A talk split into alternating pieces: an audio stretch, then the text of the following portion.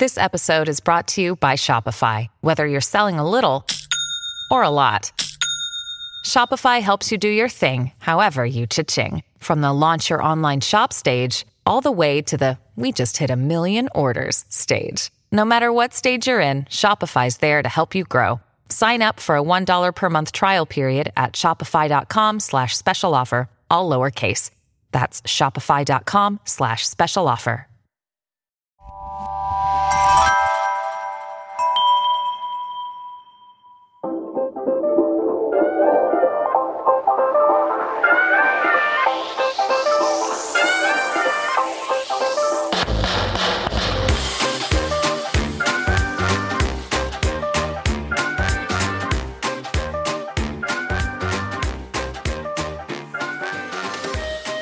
You're listening to Passions and Prologues, a literary podcast where each week I interview an author about a thing they love and how it inspires their work.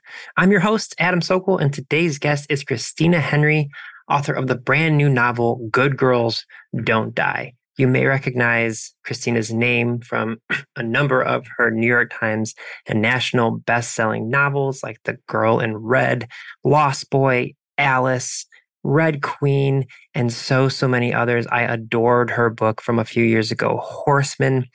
She writes just phenomenal stories and ones that are going to keep you on the edge of your seat for a variety of reasons. Uh, Good Girls Don't Die is a book that during this discussion you'll find we talk about very, very little. And there is a very specific reason. It is a super, super twisty thriller. It's tells the story of three different women and they find themselves trapped inside basically stories that aren't their own. Uh, they wake up in completely foreign and strange situations and have to figure out why they are all in the situations that they're in. And that's kind of all I want to tell you about it. You have to read this book. You're going to absolutely love it. But again, we keep the discussion of the plot very, very minimal because this particular story is one that you just sort of want to go into blind. What we do spend a lot of time talking about is Christina's love for film, especially samurai movies. And this is why I love doing this podcast. A lot of times I have discussions with authors about stuff that I do know a little bit about or a fair amount about, uh, depending on what the discussion is. I do not have a lot of experience watching samurai movies. So this was very, very educational for me. Um, but we also got to nerd out about some shared passions about different uh, stories and movies, uh, including The Iron Giant near the end of the conversation, which I absolutely love. Uh, we had a blast. I have gotten to interview Christina a few times in the past, but it had been a while. So it was really, really nice to catch up. Uh, because we talk so little about the book, I'm going to give you a book recommendation that is also another Christina Henry book. It is Near the Bone. Uh, Near the Bone is equal parts thriller, mystery, and horror. I freaking loved this book. It tells the story of a woman trapped on a mountain as she tries to survive more than one type of monster.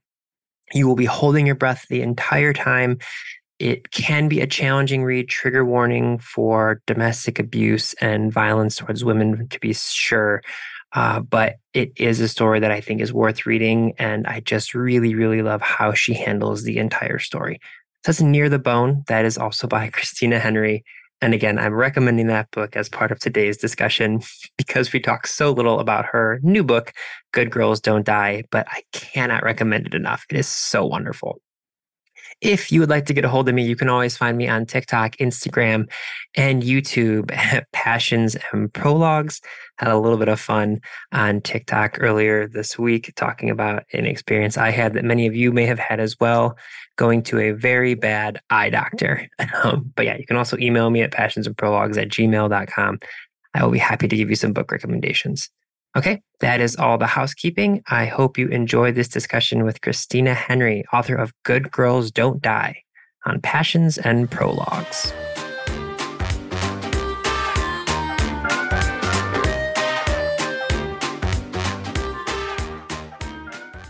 Another day is here, and you're ready for it. What to wear? Check. Breakfast, lunch, and dinner? Check.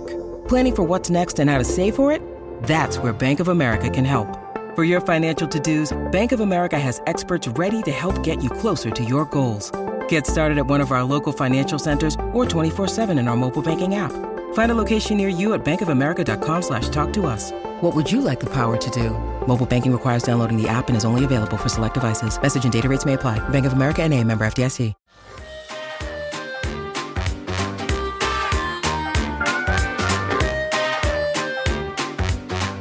All right, Christina, what is something you are super passionate about that you would like to discuss today? Well, I'm a big, big movie lover. I actually, um, in normal times when I'm not extremely super busy, I actually do a movie podcast with my friends called TMI Confessionals of the Nerd Kind, where we just talk about different movies that we like. Um, but I think, I think after horror movies, my favorite genre would be samurai movies. Mm-hmm.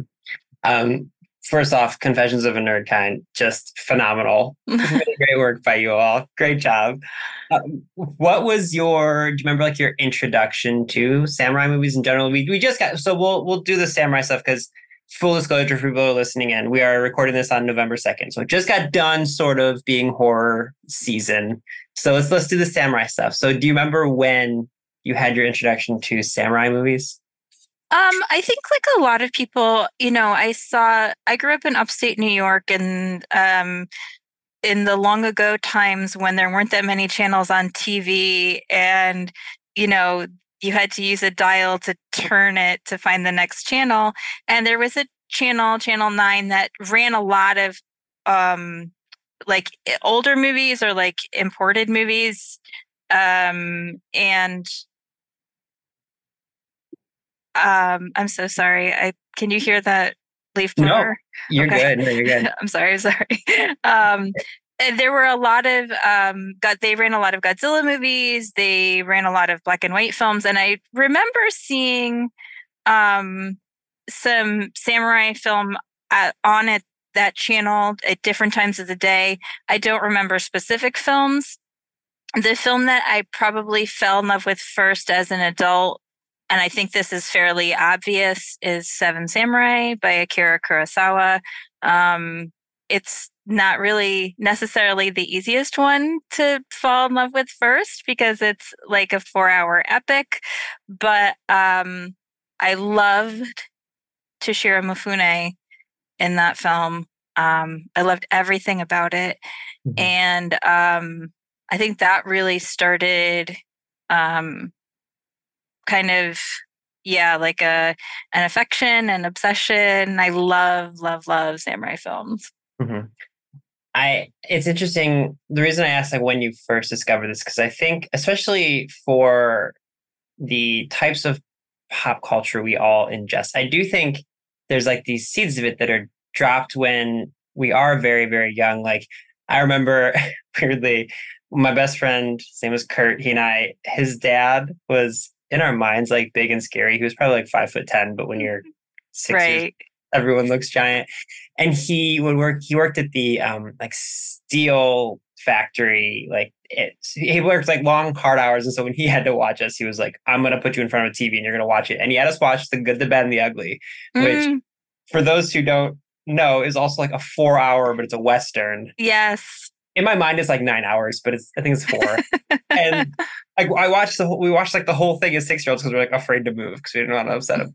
and now I like I'm absolutely drawn towards like long, epicy, like westerny type movies, and it, it's like I don't know. I feel like that is very much stuck in my brain. It's like, do you remember how old you were when you first started seeing these when you were watching these movies in the like you said the kind of channel that would have these which also is rare to have a channel like that.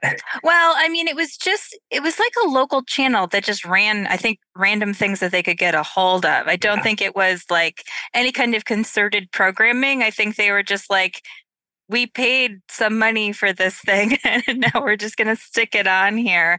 Um, you know, I was a child, probably like between six and 10, I would say, when I first saw a lot of those movies. Um, it's funny that you mentioned the good, the bad, the ugly, though, because I'd be very remiss if I didn't tell this story. Um, so, my absolute number one all time favorite samurai film is Yojimbo, mm-hmm. starring Toshiro Mifune, directed by Akira Kurosawa. This is a theme. And um, the film is um, a lot of people in the West think that Yojimbo is um, a ripoff of A Fistful of Dollars Mhm. by Sergio Leone. But in fact, it is the other way around. um, and I read a biography, a joint biography of Mifune and Kurosawa several years ago. And the story of how Fistful of Dollars came to be is actually in that biography. And what happened was Yojimbo came out, Leone saw it, he was a huge fan of the movie. And according to people who worked with him, he literally took the film frame by frame through the moviola machine which is a machine where you like can look at each frame of the Mhm. in the, again in the olden days when we had film instead of digital. And he made fistful of dollars a functionally a shot for shot remake of yojimbo. And um kurosawa saw the film and he sent leone a letter and he said you have made a very fine film but it is my film Mhm. and basically telling Leone off for for copying his movie without giving him credit. And Leone was just so happy to get a letter from Kurosawa. He ran around showing it to everybody. It's like, look, look, I got a letter from the master. Look, I plagiarized. Look how I plagiarized so good that they noticed. Oh man, that's so funny. I know, I know. It's just insane. It's insane. And it's also like somewhat infuriating to me that people, I mean, obviously it makes sense, right? Fistful of Dollars is in English. Mhm. it's a movie that's just more familiar to a lot of people, but Yojimbo is such a masterpiece Mhm. of everything. Everything about it is perfect. Mifune is perfect in it.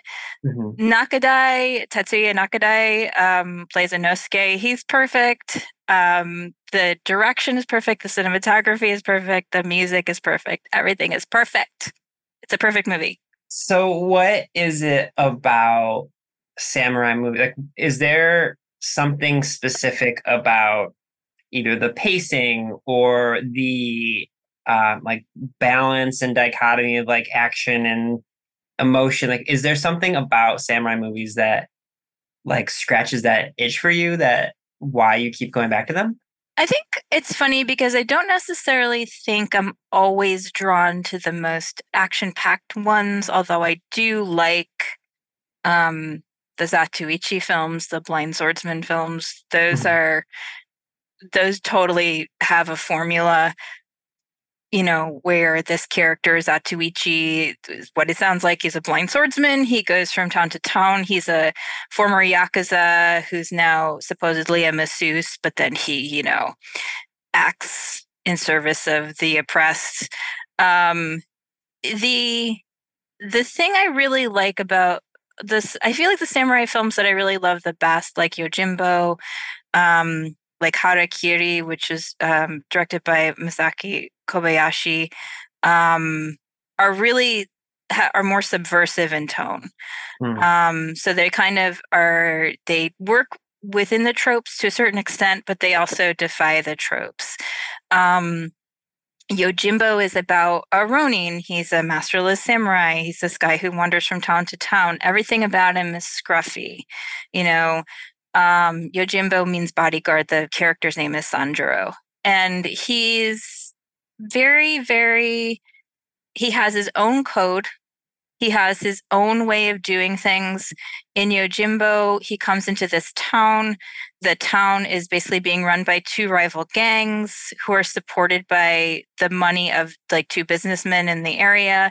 He decides the way to clean up the town for the few innocents that remain is to basically incite a war between them and, you know, to make them take each other out. And he doesn't really want money for this and he doesn't want credit either. He just feels, according to his own code, Mhm. that this is something that should be done. In Harakiri, um, it's basically a story of revenge where a father gets revenge on um, a group of samurai who forced his son to commit suicide. Mm-hmm. Um, again, sort of the group had done it supposedly in the name of honor and he shows them how dishonorable they are. So really, it's not exactly an action-packed movie. It's quite dramatic, but um, this underlying theme of like what a samurai should be kind of runs through the the film. But obviously, the one who really is a samurai is this father, mm-hmm. you know, and his sense of honor and his sense of justice for his son. So those are the kinds of movies I think that I really connect to, the ones that sort of take the tropes and they subvert them a little bit. Although it is always fun just to watch a sword fight.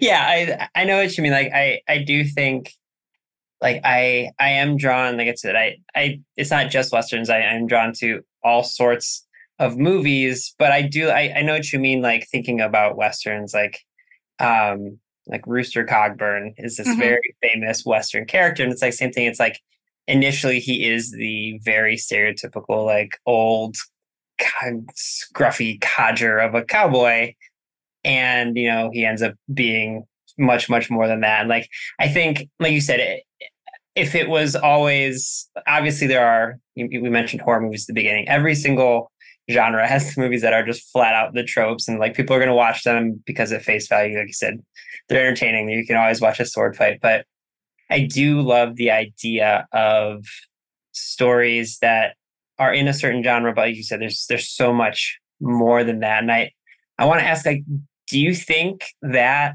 type of interest that you're drawn to also kind of bleeds into how you write your own stories?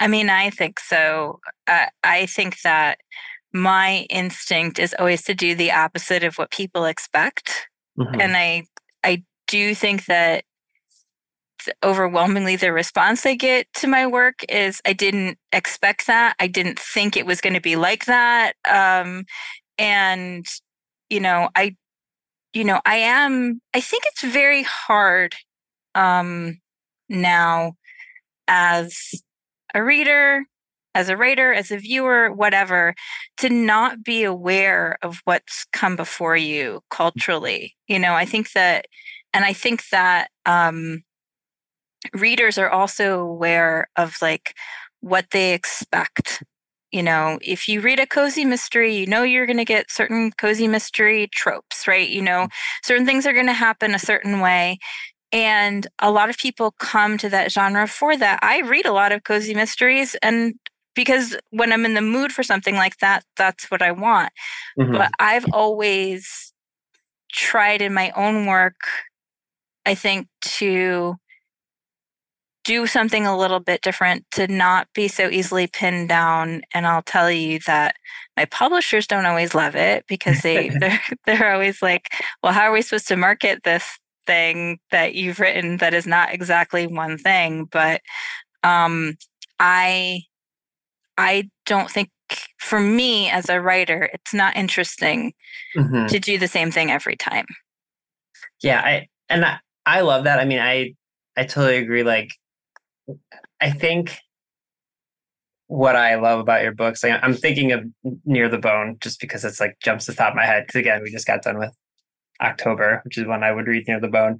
And like that is a book where if someone would be like, well, what should I expect? I would be like, don't ask me what you should expect. Start reading it and hold your breath for the entirety of the book. And like, yeah, to me, I don't know. I think like if people say like, oh, what is a Christina Henry book? Like to me, it's like it's an interesting story that you won't expect. And like to me, that is a I mean, I'm a reader, I'm not a publisher, but like that's marketable to me. It's like like I don't know, I that stuff I, I absolutely love. And like I want to ask about your we were laughing before we started recording how you said like you don't have a strong pitch for a good girls don't die yet but yeah was this the type of book we can do a very high level explanation of what it is but like was this the type of book where when you pitched it to your editors they were like um what do we do with this or did they kind of buy in right away so i wrote the i wrote the book fully before i submitted it which i don't usually do because you know i've been writing for a long time and you know when you with one publisher you usually pitch out an idea and you know you send them kind of like a sample um, like usually first three chapters or something. But um, the impulse for this book actually came from, funnily enough, I was just talking about cozy mysteries. I was reading a lot of cozy mysteries kind of at the height of the pandemic, like really comfort food reading for sure. Mm-hmm. And my brain just started to break it down, like kind of the way that cozy mystery functions. And I was like, I wonder if I could write one of these. So I started to write. and almost immediately it took a left turn and something else happened. And um, I just felt that I wanted to be alone with the book like when I was writing it. I didn't want my agent or my editor saying, you know, when is it coming or how will we sell this or whatever. I just wanted to kind of be alone with this weird idea that I had and see how it played out. And um, it was a lot of fun to write because, and I feel in some ways that I really enjoyed that process um, almost more than any other book I've written because it was just for me. It was just mm-hmm. this weird book that I was writing for me. And so then I finished it. I sent it to my agent and I said, I have no idea how to describe this to you. Just read it. And so she read it and she said, I had no idea where this book was going, which was a really great compliment because she's been in this business for 30 years. So yeah. if you can get your agent you know, to not know where the book is going, that's a good thing. So she sent it to my editor and she said to my editor, I don't want to tell you anything about this book, just read it. so I think that that's kind of how um, I've been telling people who ask me about it, like, just read it. mm-hmm. I, and I mean, I love that. First off, I can't. I was laughing when you were. I had to like mute myself to laugh because when you're like, I started writing a cozy mystery, and knowing the book, I'm like, the fact that that was where your mind started. Like, I wonder if I can do this, and then what it turned out to be makes me laugh. Very, very hard for for people who who don't know. We're recording this before the book comes out. Like, do you have like the highest level pitch that you can explain? Because, like I said, I I agree with you. Like, if I was to tell someone, hey this is a book you should read and they would ask me what's it about i'd be like just read it similar to near the bone but like if you were going to describe it how would you describe it? So i think i've got it broken down to three women are trapped inside stories they know aren't their own. Mm-hmm. and that's all i'm going to say. Yeah that's a, yeah. honest that's a really good way to describe it. So with this like starting from a cozy mystery i guess what because I love this. Like I said, this the second I saw that as like the initial pitch, it's like there's these three, they're trapped inside these stories and they are not their own stories. I was like, oh my gosh, what a genius idea. So I guess like did you like you said you knew you wanted to try and write a cozy mystery, but like at what point did it unfurl in your mind to say like, oh, you know, like how far in were you when you realized like, oh, I want to do, I want to subvert this, like we were talking about before? Like three or four pages. Like it yeah. was almost immediate. I was like, oh, oh, no, this isn't at all what I thought it was. And um, I mean, the opening of the book is this opening that I started with, like mm-hmm. nothing changed. So if you read the book, you'll realize, like, you know, pretty quickly something's off kilter. And I, I just think my like I said, I I feel like I have something contrary in me. My impulse is mm-hmm. always to to do the opposite of what people expect. And you know, I hope that people go with me mm-hmm. on that. I hope that they kind of like get in that kind of free falling spirit and say, I don't really know where this is going, but you know, um, I hope she pulls the parachute before the end. yeah. I mean, I, I would think especially for readers who have read other books of yours, I will hope that they understand. Be like, oh yeah, I I'm going to trust Christina with this story. That's certainly how I I felt about it. We people were obviously picking up like we're being so light on the plot because it, yeah. it books where we really want like you want to go in somewhat blind. Um, along those lines, like going into it blind, do you to get back to like your thoughts on movies? Do you go into movies blind? I do. I don't um, I don't read reviews. Uh, I'm not interested in anyone else's opinion. Mm-hmm. Um, I do like previews. Mm-hmm. Um, but um, I heard a a great phrase a long time ago um, about expectations, and uh, expectations are resentments under construction. Oh my God. and I was like, you know what? That's true. So I try not to expect anything, mm-hmm. even if I've seen a certain thing in a preview or whatever. I mean, a lot of times I'll pick up a book, and if it's an author that I know, mm-hmm. I won't even read the back cover copy. I'll just get the book and read it because I, you know, I don't want to have any expectation about how things are going to play out. Mm-hmm. Um, and I try to be very, very open when I'm watching a movie or when I'm reading a book, um, because a piece of art isn't meant to be viewed in like a three minute trailer mm-hmm. or in a back cover copy. I don't think you can make any decisions based on that. Okay. Um, it's meant to be seen as a whole product. That's one of the reasons why I still like to go to the movies when mm-hmm. possible because when you're at the movies, you're giving the movie your full attention. You're seeing it the way the filmmaker meant you to see it. Um, I still go to see a lot of older movies at at the movie theater. You know, we have um, I have a theater near me called the Music Box Theater, and they run a lot of independent film and like older movies. And mm-hmm. you know, I'll go see a movie that I've seen a hundred times just to mm-hmm. see it on the big screen and give it all of my attention. You know, I that's super interesting. What is um can you think off the top of your head like your favorite movie going experience for one of those older movies? Um I think there's a couple for different reasons. Um, several years ago, I saw the Texas Chainsaw Massacre there. Mm-hmm. And if you grew up in the 80s, you only ever saw the Texas Chainsaw Massacre on a tiny TV. Uh, yeah. You know, on video. Um, which I do cherish the video experience, but um, it's not necessarily the best thing in the world in terms of seeing a film. But seeing the Texas Chainsaw Massacre for the first time on a big screen in the dark, you know, where again, we're giving 100% of your attention to it. It was literally a different movie mm. from the mm. movie that I had grown up watching. Um, and so much more powerful, I think, because especially horror movies, when you watch them in the theater and you're feeling everyone else's tension yeah. as well as your own, you know, um, it's such a great experience.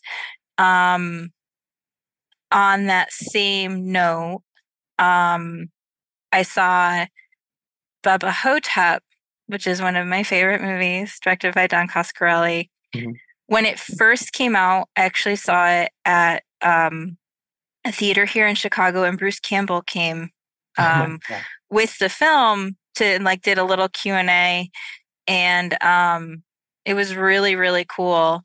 And then this was like before he became Bruce Campbell, like convention yeah. guy. So after the film, he was just kind of standing out on the sidewalk talking to people. It was like really cool, like very casual. Um, but then about, I guess it's got to be three or four years ago now.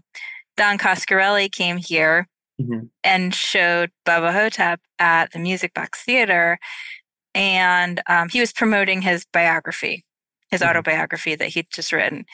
And my son was old enough to go to the film with us, which was great because he got to see it for the first time on the big screen the way my husband and I had so many years before. And he got to meet Don Coscarelli, who he thought was the coolest guy. And he ran to the the microphone to ask a question to be the first one to ask a question um, during the Q and A. So that was like really really special, just because it was a film that I loved and um, a director that I loved, and my son got to be a part of it. So there was that. And then recently, um, got to see Sorcerer, William mm-hmm. Friedkin's movie. I don't know if you're familiar with it or not. No, um, no. Most people, I think, know Friedkin for like French Connection and The Exorcist, and yeah, that's it. So Sorcerer is this movie that he did after The Exorcist, and it's based on a book and now the name of the book has just escaped me at this moment but um it's about a bunch of men who've committed different kinds of crimes in different places who end up in South America in this obscure little village working for this oil company. And they need to go and get nitroglycerin mm. and carry it across the jungle, which, as you know, nitroglycerin is very, very unstable. Yes. So it's a very, very tense movie because these men are driving these trucks with like crates of nitroglycerin in the back through jungle in like the most ridiculous, you know, set of obstacles coming mm-hmm. up in their way. Um, such a good movie, like so much tension. And again, this is one of those things where seeing it on the big screen, I think, makes such a difference. You're so wholly engaged in this struggle mm-hmm. That you almost forget that all of these men are not good guys. I I keep laughing about like we were talking about the you know how these films are meant to be seen, and there's all this you know dialogue, especially now. Like I mean, obviously TVs that we have now are gigantic, but there's all these like this dialogue where all these directors are constantly like like Christopher Nolan is like one of the most famous ones. Like you know you have to see the movie in this specific way. And like I agree with you, it is a, diff- a different experience. But the reason I'm laughing is because I know that directors are saying that now because like so many people will watch it on their phones or their tablets, whatever. But like the reason I was laughing is I was thinking back to when you mentioned Texas Chainsaw Massacre. Like I remember Friday the 13th nights, like watching with my my friend Kurt, like you know, we had those same thing, those local channels where it'd be like hosted by a generic local person. And we would be watching these the the Jason movies, the Friday the 13th movies on this like, you know, eight by eight TV. Cause when I I was born in the mid 80s, like I was growing up in the mid 90s. So TVs were like very small still. Mm-hmm. so it's the same, it's like I feel like it's been the same thing forever where it's like, yeah, I, this I've probably seen some of these movies hundreds of times, but I haven't ever seen them like I've never seen a Hitchcock movie on a big screen. I've only ever seen them. Oh, you should. You should. If you have a chance, you should. Um, because yeah. it's this it is that thing. Like, um, my favorite Hitchcock movie is Rear Window. Mm-hmm. And that's a movie. I mean, I've memorized that movie. I've watched it so many times, yeah. you know, but seeing it on the big screen is just this incredible experience. I do think, you know, it kind of it, it kind of depends like what's around you, right? Like I'm in Chicago.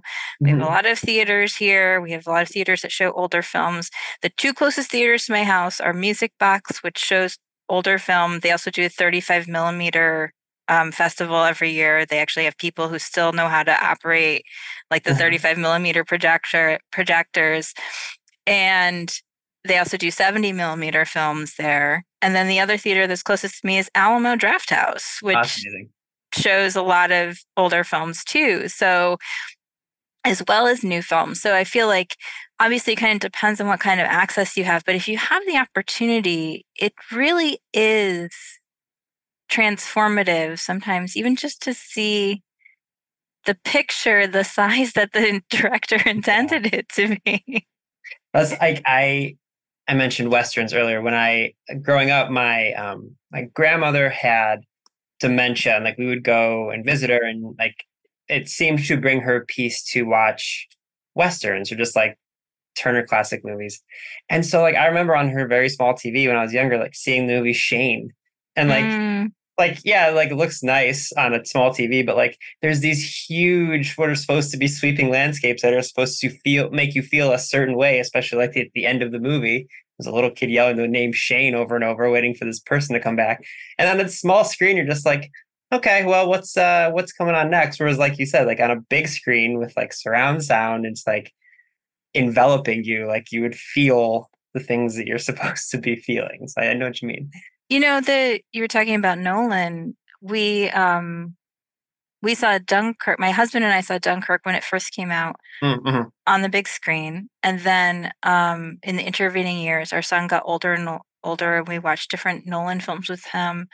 And but we never let him watch Dunkirk, and he kept saying why, and I'm like because when we saw it in the theater, the sound was so percussive, like you could feel it in your chest and I really felt like that was part of the experience. So yeah. we got very lucky. And this year, the Alamo Drafthouse did a Nolan festival right before Oppenheimer came out, and they showed Dunkirk. I was like, okay, we're going. Like you're yeah. going to see it, and now you'll know uh, how it's meant to be heard as well as seen. Right? It's not just what you're seeing. Right? Mm-hmm. It's the sound of the movie the way at the beginning of the film when they're walking through the village and those shots just start going off like you can feel them.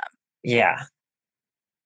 It's you're absolutely right like the the entire movie going oh now all i want to do is go watch old movies. I, movie there I, which speaking of i've done a very good job not saying this but i can see the bottom like fifth of a what looks like an iron giant poster behind you. No one else going to see this. It is an Iron Giant poster.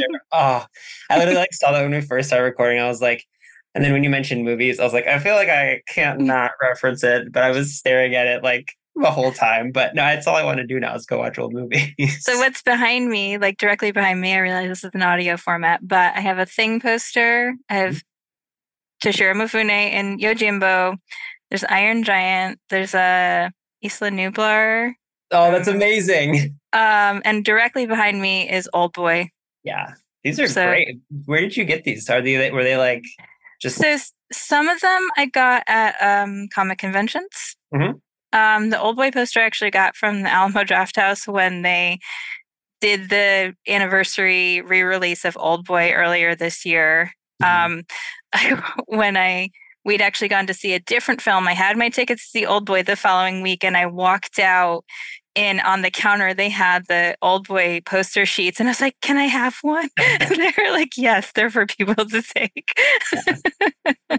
Oh that is amazing. Um, okay I have, I have, one last question for you. Obviously people like i said we were very light on talking about good girls don't die. In the intro i will have i will hyped it up a whole bunch because i people really need to read it but obviously we we before started recording we were both like we're not going to talk about the plot a lot. Mm-hmm. um, but my last question I, I always ask people for a recommendation of any kind. It can be a book. You can also recommend a movie since we've just spent, you know, a half hour talking about movies. But what is something you want to recommend to my listeners that you think they should know more about? Can I recommend two things? Absolutely. Yeah. Okay. So for book, I think my favorite book that I read recently was Mr. Magic by Kiersten White. Hmm. I thought that book was amazing.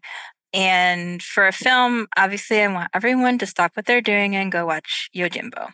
Perfect. That is absolutely perfect. Christina, I told you before I started recording for people who may remember this, I we got to talk a couple of times during the pandemic when I was doing my previous podcast. I was so excited to see your name again. And the book does not disappoint. This was so wonderful. Thank you so much for joining me today. Thank you.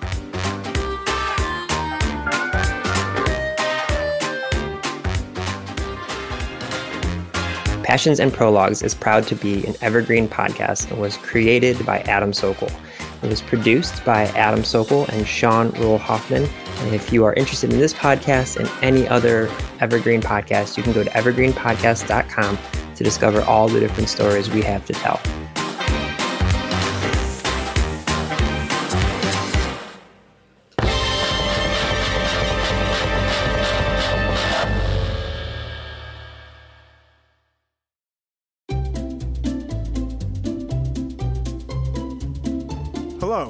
Welcome to Novel Conversations, a podcast about the world's greatest stories.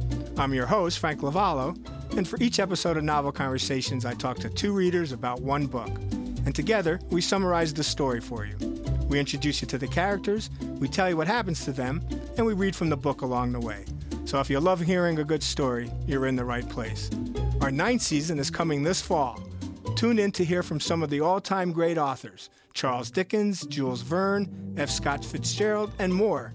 Subscribe to Novel Conversations wherever you listen to podcasts.